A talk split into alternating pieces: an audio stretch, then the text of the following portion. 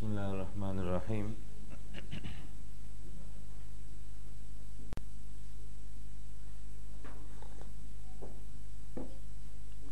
Ve bihi nesta'in.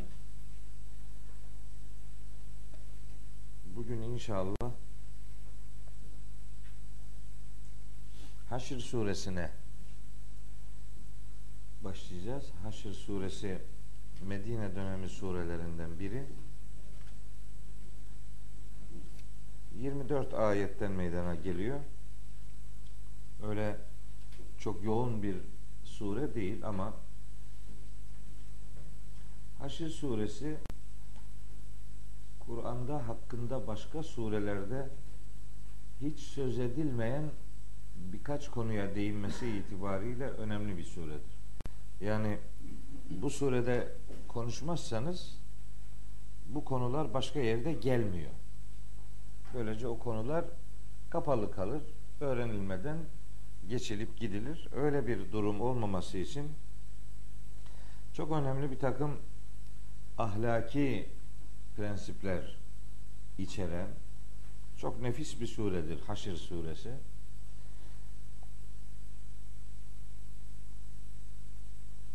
Hele bir 10. ayeti var.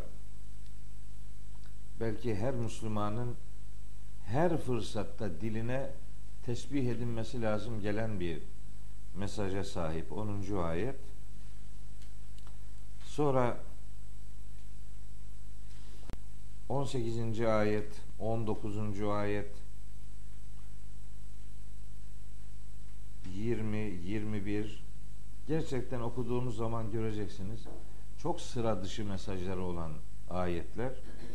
Zaten son üç ayeti işte akşam ve sabah namazlarından sonra e, cemaatle namaz kılınan camilerde okunur. Huvallahullezî diye. O Huvallahullezî diye başlayan üç ayet grubu da bu surenin son üç ayetini oluşturuyor. İyi şeyler konuşacağız.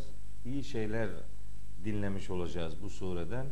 Sure bize hakikatleri anlatmış olacak. Bir genel bir malumat vereyim. Bu Nadir oğulları diye bir akraba var Medine'de. Medine'ye yerleşmiş Yahudiler. Nadir oğulları. Bunlar Hazreti Peygamber Medine'ye hicret ettiği zaman gelmiş onlarla anlaşma imzalamış. Anlaşmada esas metin eğer müşriklerle bir savaş yaparlarsa Müslümanlar bu Nadir oğulları tarafsız kalacaklar. Anlaşma metni bu. Ama Bedir Savaşı yapılınca Hazreti Peygamber'in beklenen peygamber olduğunu söylemişler. Ama Uhud Savaşı yaşanınca da bu defa bu peygamberimiz için bu doğru sözlü bir peygamber diye böyle fitne fücur peşine koşmaya başlamışlar. Uhud'dan sonra Yahudiler, Nadiroğulları Yahudiler. Başlarında Ka'b bin Eşref diye bir adam var. Reisleri bu. Ama Ka'b bin Eşref böyle e, rahatsız tipli bir adam. Mesela kadınlara sataşmasıyla ünlü. Kadınlara böyle şiirler söyleyerek hani toplumun huzurunu kaçıran ahlaksızın bir tanesi. Bu Ka'b bin Eşref 40 tane atlıyla birlikte Mekke'ye Ebu Süfyan'a gidip Peygamberimiz aleyhinde bir e, girişimde bulunuyor Ka'b bin Eşref. Daha sonra bir iki defa Hazreti Peygamber'e suikast girişiminde bulunuluyor, bulundurtuyor bu adam. Ama neticede bir operasyonla öldürülüyor bu Ka'b bin Eşref. Nadir oğulları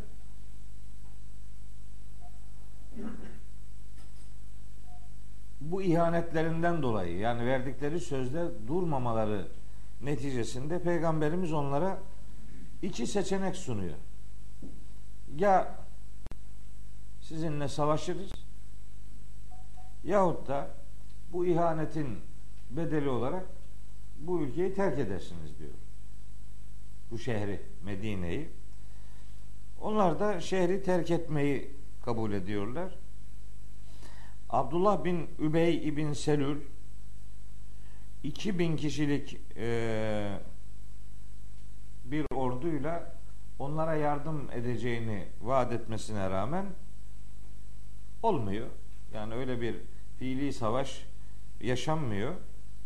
İslam'a karşı çok açık bir isyan bayrağı açıyorlar ve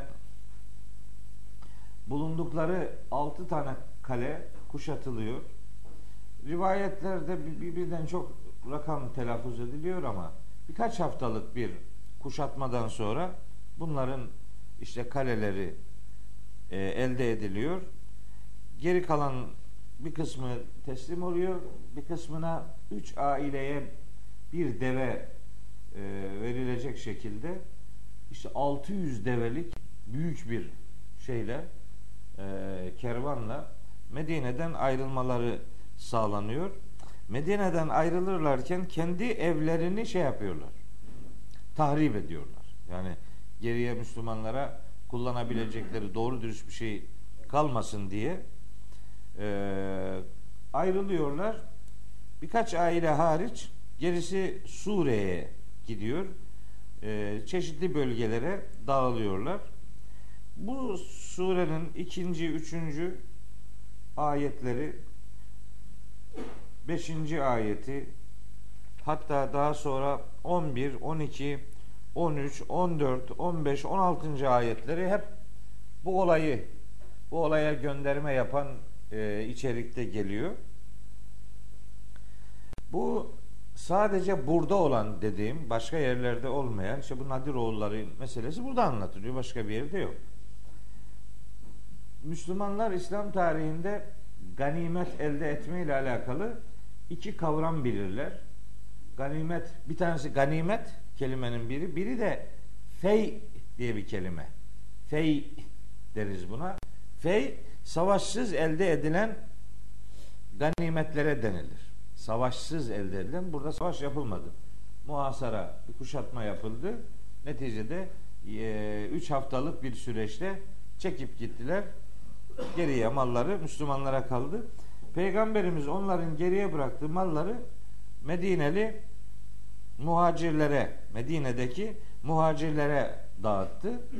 Yani ekonomik bedel sadece zenginlerin olmasın, toplumun her ferdi o ekonomik değerden bir çeşit istifade edebilsin diye onların geriye bıraktıkları malları peygamberimiz muhacirlere e, dağıttı.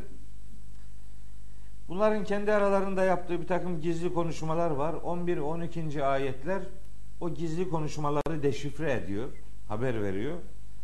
Ondan sonra tipik bir münafık yapısının nasıl olduğu ile ilgili olarak da e, şöyle bir ifade var. Sadece burada geçer Kur'an-ı Kerim'de başka bir yerde yok. Der ki tahsebuhum cemian ve kulubuhum şetta. Sen onları bir bütün kalabalık zannedersin. Halbuki kalpleri onların bölük pörçük darma dumandır. Yan yana gel yani Müslümanlara karşı bir gibi görünürler ama şimdi münafığın bir başka münafıkla dost olması mümkün değil. Niye? Münafık ona da münafıktır. Yani münafık sadece Müslümana münafık değil. Kendi içindeki diğer gruplara da münafıktır. Münafık aslında kendi işlerinde de münafık olduğu için öyle diyor. Tahsebuhum cemiyan. Sen onları bir ve beraber zannedersin. Ve kulubuhum şetta. Kalpleri darma dumandır. Bölük pörçüktür. Pek çok grupları vardır. Tabi her zaman. Zaten Kur'an-ı Kerim'de bakın. Haşr suresinde Nadir oğullarından söz eder ama Nadir oğullarının adını söylemez. Ka'b bin Eşref elebaşısı olarak bilinir. Onun adını da söylemez. Sürgün edildikleri, gidip sığındıkları yeri de söylemez. Kur'an-ı Kerim isim üzerinden beyanda bulunmaz. Niçin? Çünkü Kur'an'ın sahibi olan Allahu Teala e, şu mesajı verir insanlara. Münafıklar bir dönemden ibaret değildir. Münafıklık bir yöreden ibaret değildir. Her zaman münafıklık olacaktır ve onların özelliği burada nasıl sayılıyorsa her zaman aynıdır. Biz inşallah bu devam eden derslerimizde nasip olursa 63. sure var. Münafıkun suresi. Münafıklarla ilgili asıl sözümü o sureye bırakıyorum. Çünkü orada bir sürü detay verilecek. Ama o detayın öncesinde bunları bir ve beraber toplu bir grup zannedersin. Halbuki bunların kalpleri darma dumandır ifadesi sadece bu surede geçiyor. Başka surelerde geçmiyor. Yine başka surelerde olmayıp sadece burada olan bir ifade var. Şeytan münafıkları e, hakikate karşı kışkırtıyor. Kafir olmalarını, nankörlük yapmalarını istiyor. Kemeseli şeytani izgale lil insani. Bu münafıklar şeytana benzerler. Hani izgale lil insani şeytan insanoğluna der ki ükfür kafir ol der. Felemma kefere dönüp o adam kafir olunca gale der ki inni beri minke ben senden uzak. Niye? İnni ahafullah rabbel alemin. Ben alemlerin Rabbi olan Allah'tan korkarım. Sen Allah'tan korkmamakta benden daha ilerisin der. Şeytan adamı terk eder. Münafık da adamı terk eder yani. Münafık adam satmada üzerine bulunmayan adamlara deniyor işte münafık. Münafığın aslında münafık e, Türkçe'de iki yüzlü adam diye biliniyor. İki yüzlü adam. Şimdi ama münafığın aslında iki yüzü yok. Münafığın iki yüz tane yüzü var. Yani hangi iki yüz? Hatta ben diyorum ki münafık yüzsüz adamdır. Baktığın zaman sen onda kendisini asla göremezsin yani. Böyle bir münafık tipi yüzsüzlüğün sembolüdür. Onun için münafıklarla ilişkisi e, bulunan insanlar burada anlatılacak neler yaptıkları Münafıkun suresinde daha çok anlaşılacak. Oradan münafıkların ismi verilmez ama nitelikleri üzerinde durulur anlarsınız yani. Yani sözün burasında tam da sırası geldi. Bir tane ayet söyleyeyim bu Münafıkun suresinden. İkide bir gönderme yapıyorum okumadan olmayacak bu. Diyor ki bir tane ayette Estağfirullah. Ve idâ ra'eytehum. Sen şimdi bu münafıkları gördüğün zaman diyor Allahu Teala dördüncü ayeti tu'cibuke ecsamuhum. Bunların cesetleri, bedenleri dikkatini çeker. Yani adam dersin. Bak adam. Hatta ve in yekulu konuştukları zaman tesma li kavlihim. Sözlerini dinlersin. Dinlettirir sana kendisini yani. Yani haza adam. Ama diyor ki keennehum huşubun müsennedetun. Bunlar var ya diyor Allahu Teala. Giydirilmiş içi kof kütük gibidir.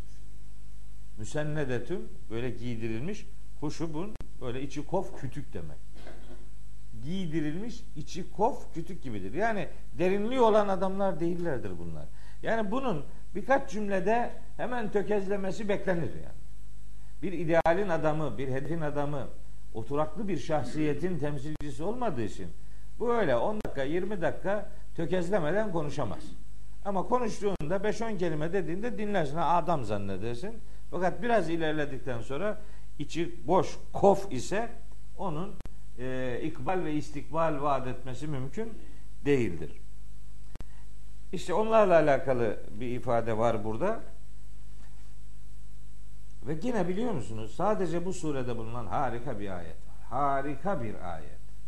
Bugün o ayete kadar gelebileceğimizi sanmıyorum ama işte bir dahaki ders hiç olmazsa orayı okuyacağız. 18. ayeti. Bayılırım ben bu ayete. Bir tane bu. Kur'an'da daha yok.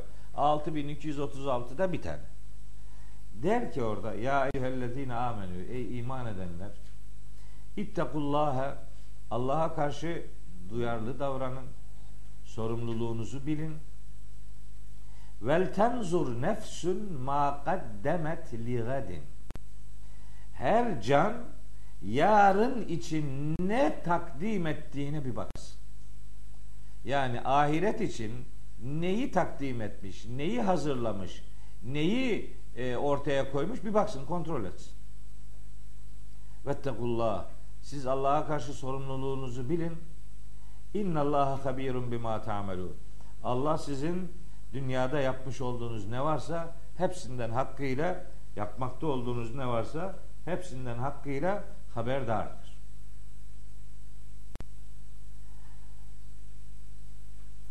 Neyse anlatacaklarımı o ayete sıra geldiği zaman anlatayım. Şimdi e, karıştırmayalım. Dediğim gibi 19. ayet var burada. Bu da sadece burada var. Yani. Daha Kur'an'da hiçbir yerde yok. Bir tane. İfade şu. Ve la tekunu kellezine nesullâhe fe ensâhum. Sakın ha Allah'ı unutanlar gibi olmayın. Allah'ı unutanlara Allah kendilerini unutturur. Allah'ı unutanlar gibi olmayın. Çünkü Allah'ı unutanlara Allah kendilerini unutturur. Ulaike umul fasikun. İşte yoldan çıkanlar bunlardır. Bu ayet sadece Kur'an'da bu surede vardır. Sonra yine sadece burada olan 21. ayet. La lev enzelna hada'l Kur'an ala cebelin لَرَأَيْتَهُ خَاشِعًا مُتَصَدِّعًا مِنْ خَشْيَةِ Biz bu Kur'an'ı bir dağın üzerine indirseydik Allah'a duyduğu derin saygıdan dolayı dağın paramparça olduğunu ve boyun büktüğünü görürdü. Eğer biz bu Kur'an'ı bir dağın üzerine indirseydik Allah'a duyduğu derin saygıdan dolayı dayın, dağın boyun büktüğünü ve paramparça olduğunu görürdün. Dağı paramparça eden Kur'an bizim kılımızı dahi kıpırdatmıyor. Biz bu Kur'an'ın neresindeyiz sorusunu herkes kendisi cevaplar. Bizim bizim duruş ne kadar duyarsız bir insan pozisyonu ortaya koyduğumuzu herkes kendi hayatı üzerinden efendim anlayabilir. Ayetin sonunda da diyor ki ve tilkel emsalu nadribu halin nasi. Biz bu misalleri insanlara veriyoruz ki leallehum yetefekkerun kafalarını çalıştırsınlar diye. Dağı paramparça eden bir misyonun senin kılını dahi kıpırdatmıyorsa nasıl dağ gibi duyarsızlık yaptığını cansız bir varlık gibi nasıl böyle dayandığını var sen kendin hesap et sonra da duruşunla alakalı ne diyeceksen de. İşte ondan sonraki üç ayette Huvallahullezî diye başlayan gruptur. İnşallah bir dahaki ders onları okuyacağız. Evet şimdi başlıyorum. Aslında sureyi özetledim. Bundan sonra okumasak da olur. Yani anlatılacak ama hayır. Şimdi bak daha neler var böyle. Genel tanıttı. Şimdi özel teker teker ayetlerine başlıyoruz. Bismillahirrahmanirrahim. Sebbeha lillahi ma fis semavati ve ma fil ard. Şimdi bu sebbeha ifadeleri burada var. Sebbeha bir tane Hadid suresinin başında var. Sebbeha lillahi ma semavati vel ard. O sebbeha lillahi ma semavati vel ard. Bu sebbeha lillahi ma semavati ve ma fil ard. Bir ma harfi fazlası var. Sonra Saf suresinde Sebbeha lillahi ma semavati ve ma fil ard var. Saf suresinin birinci ayeti ve vel azizül hakim. Aynen bunun gibi bitiyor. Sonra e, Yüsebbihu lillahi ma fis semavati ve ma fil var. Cuma suresi birinci ayet. Sonra Tegabun suresi birinci ayet var. Yüsebbihu lillahi ma fis semavati. Beş tane bunlar. Bunların beşi de işte peş peşe sayılabilir. Bir tanesi bir önceki cüzde ama geri kalan dört tanesi burada. Şimdi burada biraz tesbih ile alakalı bilgi vermem lazım.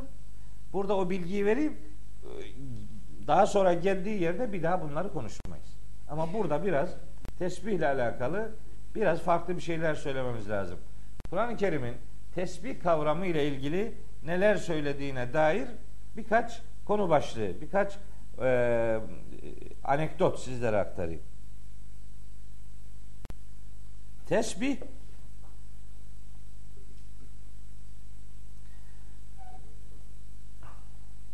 Tesbih deyince bizim aklımıza ne geliyor? İşte böyle bir takım metal, tahta, taş şeylerden meydana gelmiş bir diziyi parmaklarımızla hareketlendirmek işte o, o akla geliyor işte yani tesbih. Tesbih bir nesneye indirgeniyor. Hatta mesela tesbih sayıya indirgeniyor. Hadi işte zikirmatikler diye bir şey de icat ettiler. Adam seninle konuşurken bir taraftan da onu böyle bastırıyor işte sayıyı tamamlamaya gayret ediyor. Neyse kaç tane sayı ise o sayı üzerinden yürümeye gayret ediyor. Neyse kendileri bilirler yani ne yaparsa yapsın da tesbih o değil yani. Tesbih bir varlık her ne için yaratılmışsa varlığını yaratılış amacı doğrultusunda sürdürmesine derler. Tesbih bir varlık ne için yaratılmışsa varlığını yaratılış amacına uygun sürdürmesine tesbih derler. Yaratılış amacına uygun olarak varlığını devam ettirmesi. Tesbih budur. Şimdi niye böyle diyoruz? Bakın sebebini anlatacağım. Birkaç ayetten örnek vererek. Şimdi mesela okuyacağımız ayet yani bu surenin birinci ayetinde de geçiyor. Sebbeha lillahi ma fis semavati ve ma fil ard.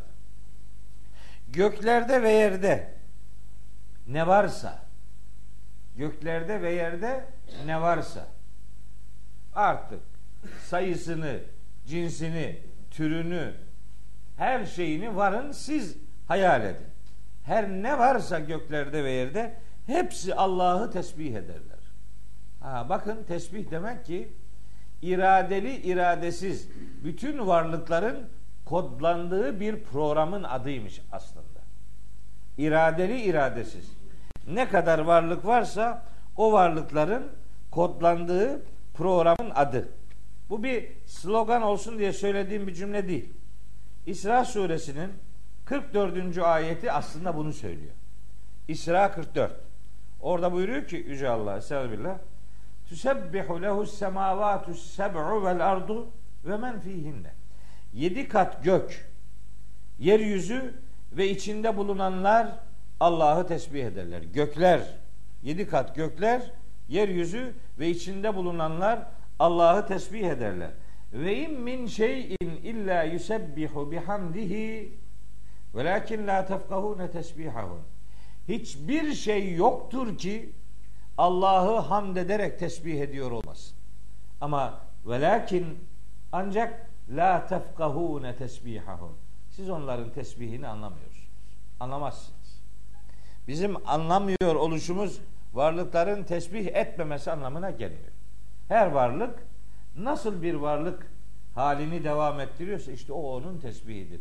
Yani güneşin ışık ve ısı yayması tesbihtir. Rüzgarın esmesi tesbihtir. Yağmurun yağması tesbihtir. Kuşun ötmesi tesbihtir. Taşın durması tesbihtir. Neyse bitkilerin yeşermesi tesbihtir. Hayvanların kendi mecralarınca varlıklarını sürdürmesi tesbihtir. Hangi varlık hangi uğurda ne için yaratılmışsa yaratılış amacına uygun olarak pozisyonunu devam ettirmesi o varlığın tesbihidir.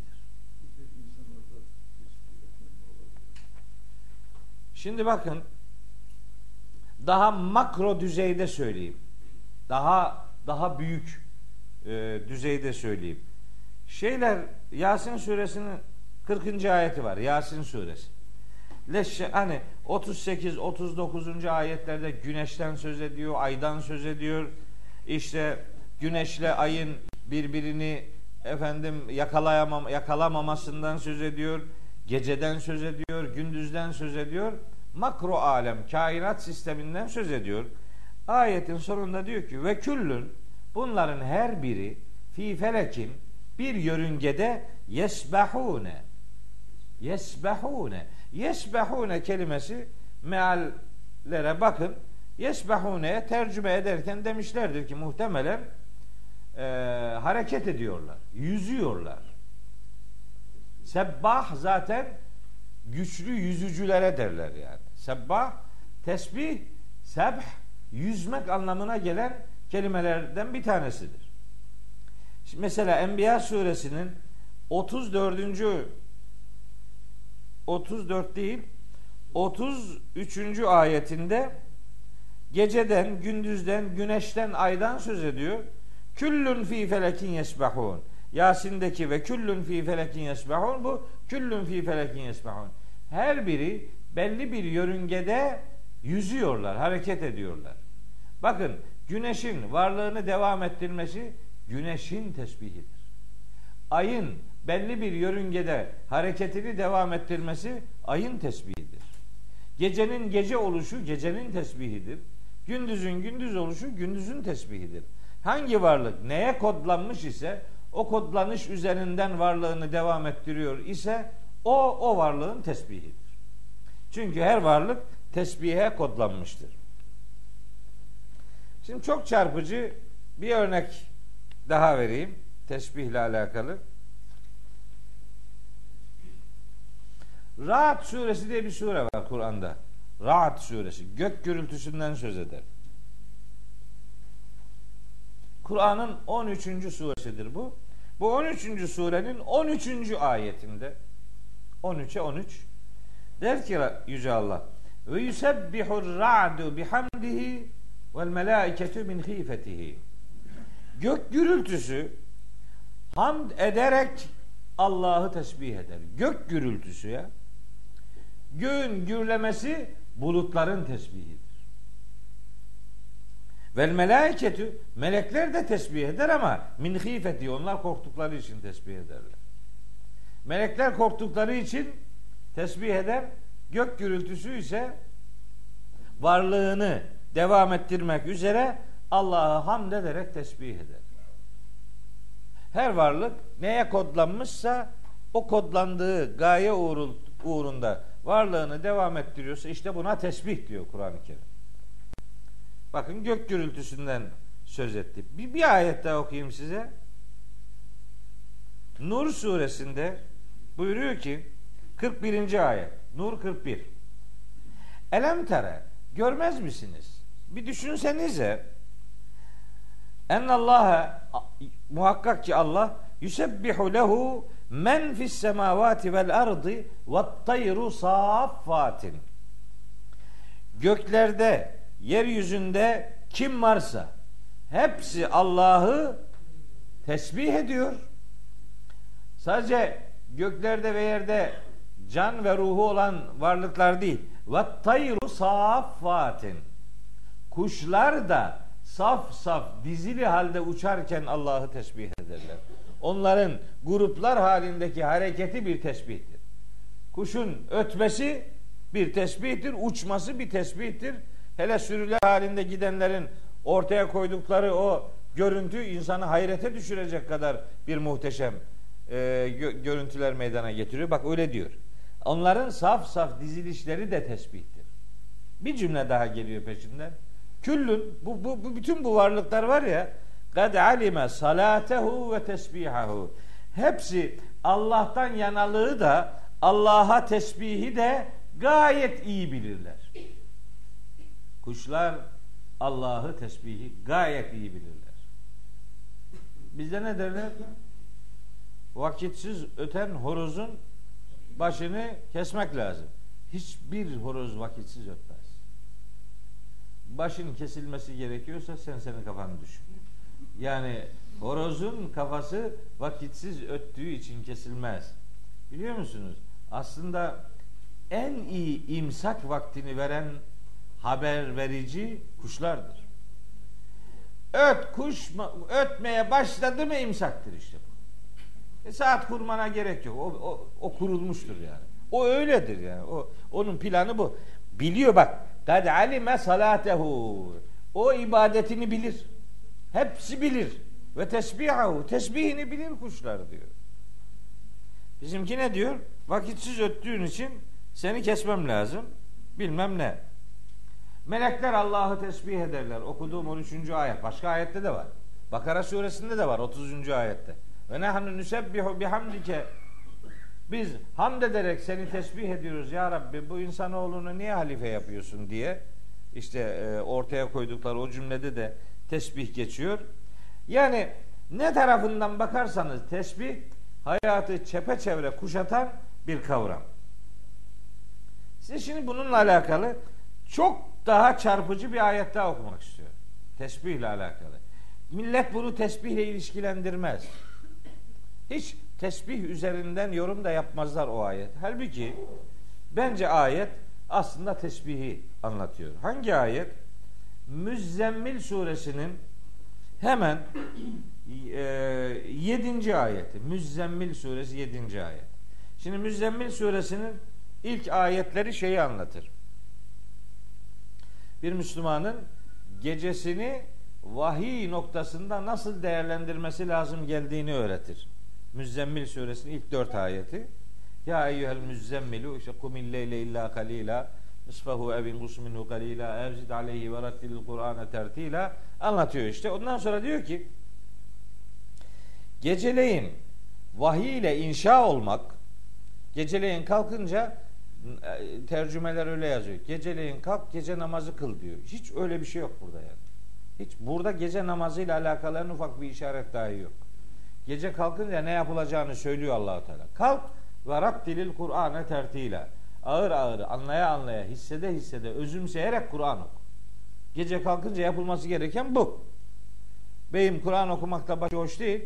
Kalkıp namaz kılıyor. Tabii kalkıp namaz kılana niye kalktın namaz kılma diyecek halimiz yok elbet. Kalktıysa kılsın ama asıl yapacağı iş Kur'an'ı anlayarak okumaktır. Tertil üzere okumaktır. Diyor ki niye bu gece? Niye geceye vurgu yapıyor? Diyor inna senulki aleyke kavlen sakila. Biz sana böyle sorumluluğu ağır bir söz vahyedeceğiz. Vahiy yükümlülüğü ve içeriği ağır, dolu olan bir hakikattir. Bu en iyi gece özümsenebilir. Altıncı ayette de diyor ki inne naşiyetel leyli gecenin naşiyesi yani gecenin inşası gecenin vahiy ile donanımlı hale gelmesi hiye eşeddü vat'en daha kalıcıdır. Ve akvemu kıyla sözü daha etkileyicidir. Geceleyin vahiy dinlemek, vahiy okumak hem daha kalıcı etki bırakır hem daha güçlü bir söz mahiyeti taşır. Siz eğer geceleyin vahiy ile buluşursanız 27. ayet burayı okumamın sebebi o. İnne leke fin nehari sebhan tabila. Muhakkak ki senin için gündüz vaktinde uzun uzun sebh vardır. Sebh kelimesi kullanılıyor. Tesbih ile aynı kökten geliyor bu. Şimdi buna sebh kelimesine mana verirken diyorlar ki işte meşguliyet. Senin gündüz uzun uza diye pek çok işin gücün var. Meşguliyetin var. Gücün sen bu işleri gündüz yaparken vahiy ile pek buluşamazsın. Hiç olmazsa gece geceleyin işte vahiy daha çok öğren. O demek değil ki bu. Bu o demek değil.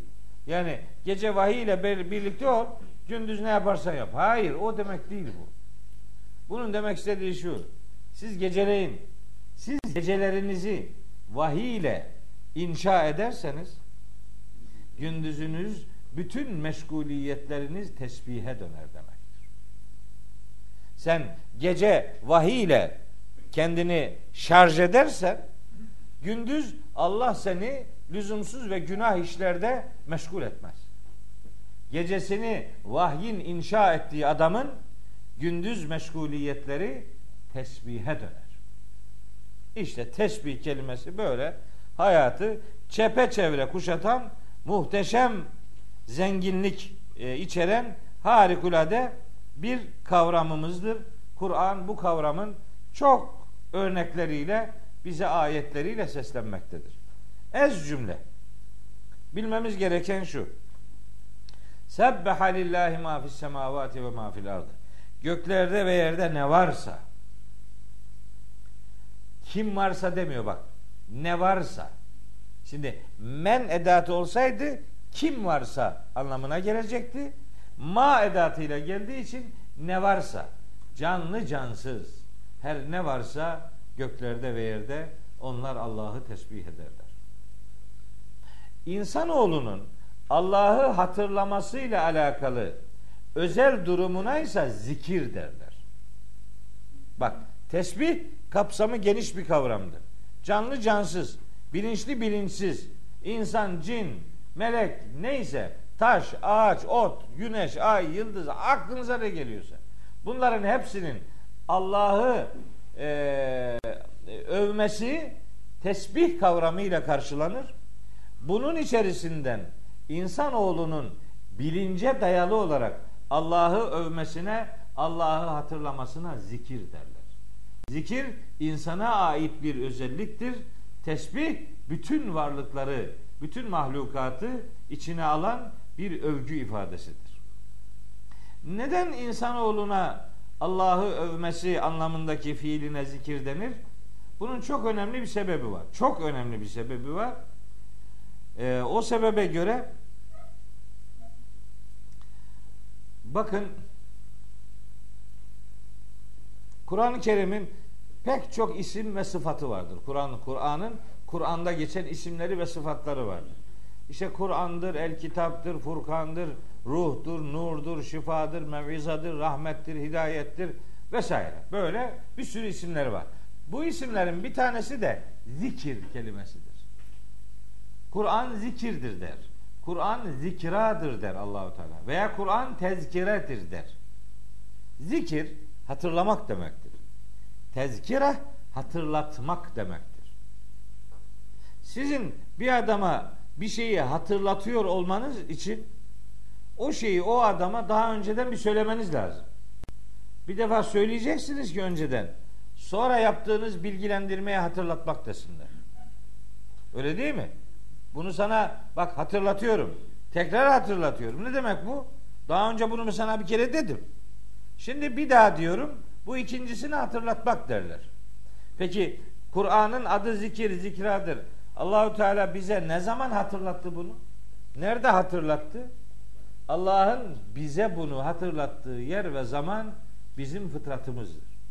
Allah fıtratımızı kendi ilahi prensiplerini doğru dürüst anlayabilecek şekilde dizayn etmiştir. Bizim fıtratımızın formatı Allah'ı tanıyabilecek şekilde belirlenmiştir. Onun için fıtratımız eğer kasıtlı, inatçı bir tutumumuz yoksa Kur'an'ın söyledikleriyle normal bir insanın fıtratının çelişmesi asla mümkün değildir. Fıtratınız Allah'ın bir kitabıdır. Kur'an Allah'ın başka bir kitabıdır. İki kitabın birbirini yadırgaması mümkün değildir. O itibarla Kur'an'ın zikir oluşu Allah'ın bizim fıtratımıza yazdığı gerçekleri yeniden bir daha hatırlatıyor oluşu nedeniyle bu ismi alır. Zikir. Tesbih kapsamı geniş bir kavramdır. Zikir daha özel bir kavramdır. Biz işte tesbihimizi zikre dönüştürmekle yükümlü tutulduk. Bu yükümlülüğümüzü yerine getirmek durumundayız diyelim. Ve huvel azizül hakim Allahu Teala el azizdir. Yani yegane üstün güç odur. El hakimdir. Yani Allahu Teala her hükmünde hikmet sahibidir. Evet.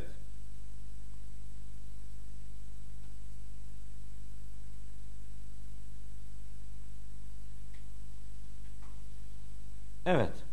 Şimdi ikinci ayet bu anlattığım Nadir oğullarının şeyini başlatıyor. Diyor ki Huvellezi o Allah o öyle bir Allah'tır ki ehrecellezine keferu min ehlil kitabı ehli kitaptan kafirleri çıkarmıştır Allahu Teala. Min diyarihim kendi yurtlarından li evvelil haşri ilk sürgün zamanı. İlk sürgün. Medine'den. Medine'den. Evet. Bunlar Yahudi, Nadir, Nadir oğulları Yahudi, Medine'deki Yahudi bir kabilenin adı. Onlar işte başta anlattığım gibi o Ka'b bin Eşref bunları gaza getiriyor. Peygambere karşı yaptıkları anlaşmaları bozuyorlar. Suikast girişimlerinde bulunuyorlar vesaire. Gidiyor Ebu Süfyan'la anlaşma yapıyor. Efendim Abdullah bin Sebe bin Selül geliyor bunları ayartıyor vesaire. Tam bir şey baş kaldırı içerisine giriyorlar. Onlara peygamberimiz iki seçenek sunuyor. Ya savaşırsınız bizimle ya da burayı terk edersiniz. Çünkü vatandaş olma ayrıcalığını, vatandaş olma sorumluluğunu değil, toplumu içeriden içeriden çöketmeye çalışan bir fitne fücur yuvasına dönüştürdüler. İşte o kalelerine sığındılar. Altı tane kaleye sığındıkları beyan ediliyor. İşte üç haftalık bir şeyden dolayı e, şey yapıldı. Hepsi oradan gittiler. Suriye tarafına gittikleri, üç tane şehre yerleştikleri, bir kısmının da Hayber'e e, yerleştiğine dair rivayetler var. O detaylar Kur'an-ı Kerim'de olmadığı için biz o detaylar üzerinden yürümüyoruz. Onlar bu ilk sürgünlerinde yurtlarından çıkardı, çıkarttı diyor Allahu Teala. Bu ehli kitabın kafir olanlarını çıkardığı yurtlarından Allahu Teala. Ma zanentum en yahrucu Bunların çıkmayacağını zannediyordunuz siz. Ve zannu ennehum onlar da zannediyorlardı ki maniatuhum husunuhum minallahi. O sığındıkları kalelerin onları Allah'ın azabından, Allah'ın kudretinden koruyacağını zannediyorlardı. Siz bunlar çok güçlü adamlardır. Sarsılmazlar, yerlerinden, yurtlarından sallanmazlar zannediyordunuz. Onlar da kendilerini sığındıkları kalelerin koruyacağını varsayıyorlardı. Böyle bir e, algıları vardı. Fe etahumullahu min haythu lem yahtesibu. Hiç hesap etmedikleri yerden Allahu Teala onları yerlerinden, yurtlarında Allah onlara gelerek hiç hesap etmedikleri yerden Allah onlara geldi. Allah'ın gelmesi demek Allah'ın kararının gelmesi demek. Allah'ın kararı ve kudreti geldi. Onların işlerine böyle iyiden iyiye bir korku saldı ve o güçlü müstahkem kalelerin içerisinde duramayıp neticede şehri terk etmek durumunda kaldılar. Bakın hani siz çıkardı yani onları Medine'deki Müslümanlar çıkardı sayabilirsiniz ama öyle değil. Demek istiyor ki Allahu Teala ben müdahale etmeseydim siz onların kılını dahi kıpırdatamazdınız. Hani peygamberimize de öyle diyordu ya ve ma rameyte izrameyte. Hani sen attığın zaman sen atmadın. Velakin Allah arama. İmkanı yaratan Allah bunu sana mümkün kıldı. Allah bunu mümkün kılmasaydı sen bütün bunları yapamayacaktın. Burada da ehrece fiili Allah'a nispetlendir. Allah çıkarttı bu adamları. Evet. Buradan bir sonuç çıkartabiliriz. Bir ülkede bir fitne fücur çıkarıyorsa, biri bozgunculuk yapıyorsa, böyle bir ihanetin içerisine girmişse, dışarıdaki düşmanlarla içeriden işbirliği falan yapıyorsa bunların sürgün edilmesi bir Kur'ani uygulama olarak bize sunulmuştur. Buradan o bu, bu dersi çıkartırız yani. Eğer satıyorsa içeriden dışarıdan düşmanlarla işbirliği yapıp içeriden seni yıkmaya gayret ediyorsa ve bu tes, tespit ediliyorsa bunlara sürgün cezası verilebilir. İşte bu ayetlerin bu özellikle bize hatırlatılmasının en önemli sebeplerinden bir tanesi bu. Evet.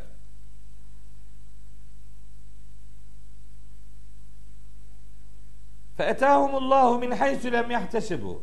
Hiç hesap etmedikleri yerden, hiç hesap etmedikleri şekilde Allahu Teala kuvveti ve kudretiyle onları sarsacak şekilde hükmünü, emrini getirmiş ve gazefe fi kulubihimur ru'be ve gazefe fi kulubihimur ru'be nasıl yaptı Allahu Teala? Nasıl geldi hiç onlar hesap etmedikleri şeyden? Çünkü Allah onların kalplerine korku saldı. Bir anda korkmaya, ürkmeye başladılar. Bir adam korktu mu onun işi bitti işte. O korkuyla o o güçlü adamlar o korkularına mağlup oldular ve Abdullah bin Übey öyle bir korku kapladı ki ortalığı ben 2000 kişilik kuvvetlerimle sizin yanınızda olurum ve işte bunların sizi işte muhasara altına almasını bozguna uğratırım gibi bir takım girişimlerde bulunuyordu. Hiçbir şey yapamadı. O da kayboldu gitti. Ve gazefe fi kulubihimur ru'be Allah onların kalplerine büyük bir korku saldı. Şeyde de var. Ahzab suresinde de buna dair bir e, hatırlatma var. O Kureyza oğulları ile alakalı Ahzab suresinde o anlatılır.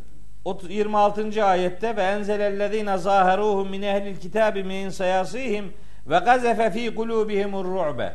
Bunlarla işte bunlarla fiili savaş yapıldı. Onların da kalplerine Allah korku salmıştı. Ferikan taktulune. O kadar korktular ki sizinle doğru dürüst savaşamadılar bile. Savaş meydanında bir bölümünü öldürüyordunuz ve tesirune ferika bir bölümünü de esir aldınız yani. Allah korku saldı mı bitti. Bunlara da aynısını yaptığını, Nadir oğullarına da aynısını yaptığının haberini veriyor. Kalplerine korku saldı, birlikleri darma duman oldu ve orayı terk etmek durumunda kaldılar. Terk ederlerken yuhribune buyutehum bi eydihim ve eydil müminin. Bunlar hem kendi elleriyle hem de müminlerin elleriyle evlerini tahrip ediyorlar. Gerisin geriye doğru dürüst bir şey kalmasın diye kendi elleriyle ve müminlerin elleriyle e, her şeyi tahrip etmişler. Kapı pencere söküp almış götürmüşler. Götürülebilenleri diğerlerini de yok etmişler. Kendi sonlarını kendileri hazırladılar yani. Yuhribune buyutehum biyeydihim aslında o demek yani. Kendi elleriyle evlerini tahrip etmek, kendi eliyle sonunu hazırlamak demektir. Şimdi bu toplum bizim toplumumuzda da böyle.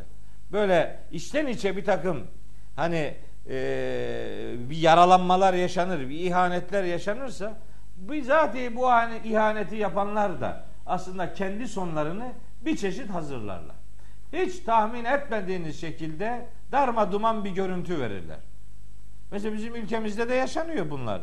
Yani görüyoruz şimdi böyle isim vererek birilerini deşifre etmek falan böyle bir şey istemiyorum ama öyle bir kibre kapılıp biz ne dersek o olur.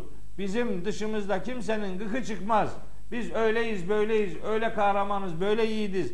Kimse nef- bizim iznimiz olmadan nefes alamaz, yürüyemez, adım atamaz gibi hava atanların nasıl e, sinek gibi dağıldıkları, nasıl hallaç pamuğu gibi savruldukları tarihin her döneminde görülüyor yani. Şimdi de öyle. En güçlü biziz diyenler Nemrut gibi bir sineğe mağlup olurlar yani.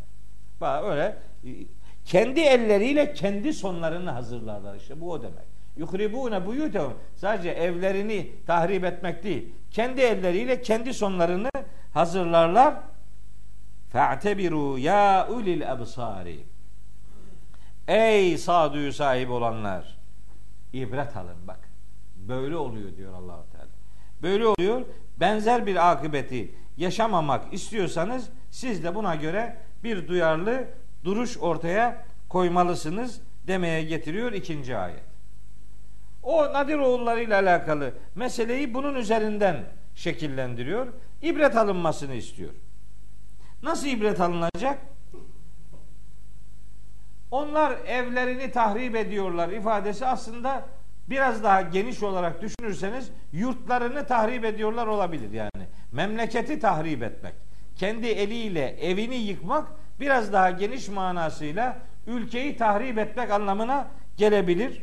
Bir. iki kendi elleriyle dışarıdaki insanların maşası olarak başkalarının oyuncağı olarak kendi değerlerini, kendi milli varlıklarını, kendi servetlerini yok ediyor olabilirler. Maşalık yapıyor olabilirler. Ve bir toplum eğer çok güçlü e, motiflerle işlenmiş olmazsa bilinmelidir ki her toplumun içinde o toplumu içten içe kemiren bir takım maşalar çıkar.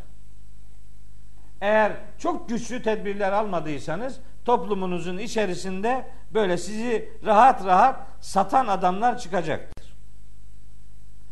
Buyut kelimesine insan kendi beyni, kendi aklı, kendi gönlü noktasında da bakabilir.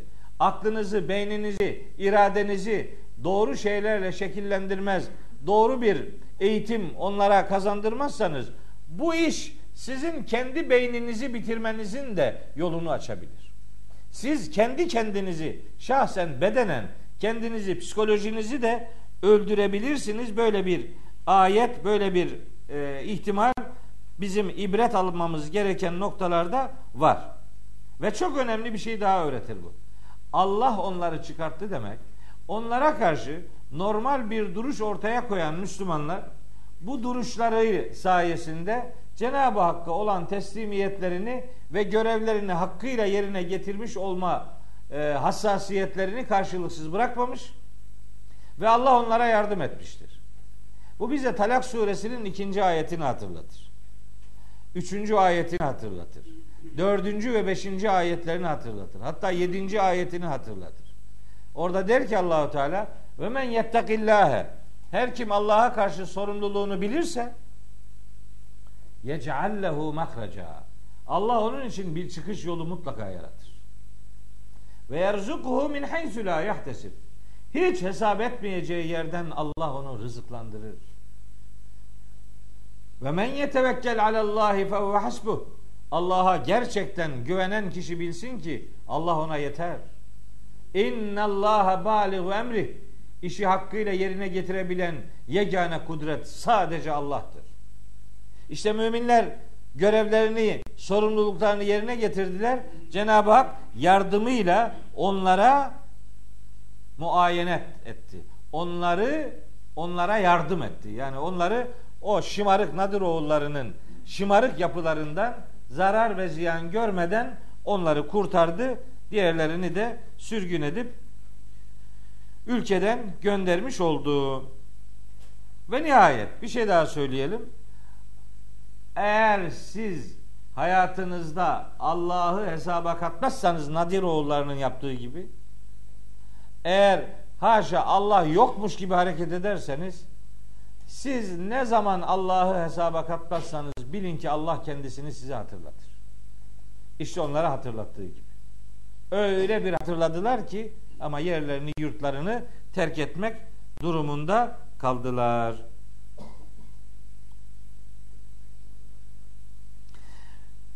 Şimdi ara vereyim mi?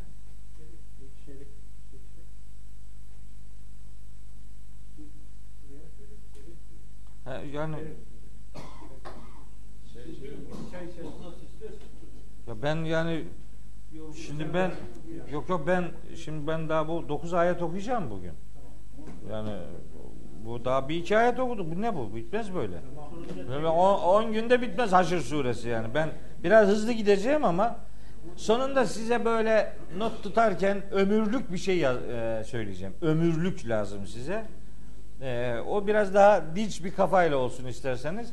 Bir ara verelim ondan sonra ondan sonra devam edelim inşallah.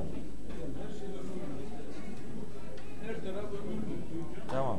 Doğru.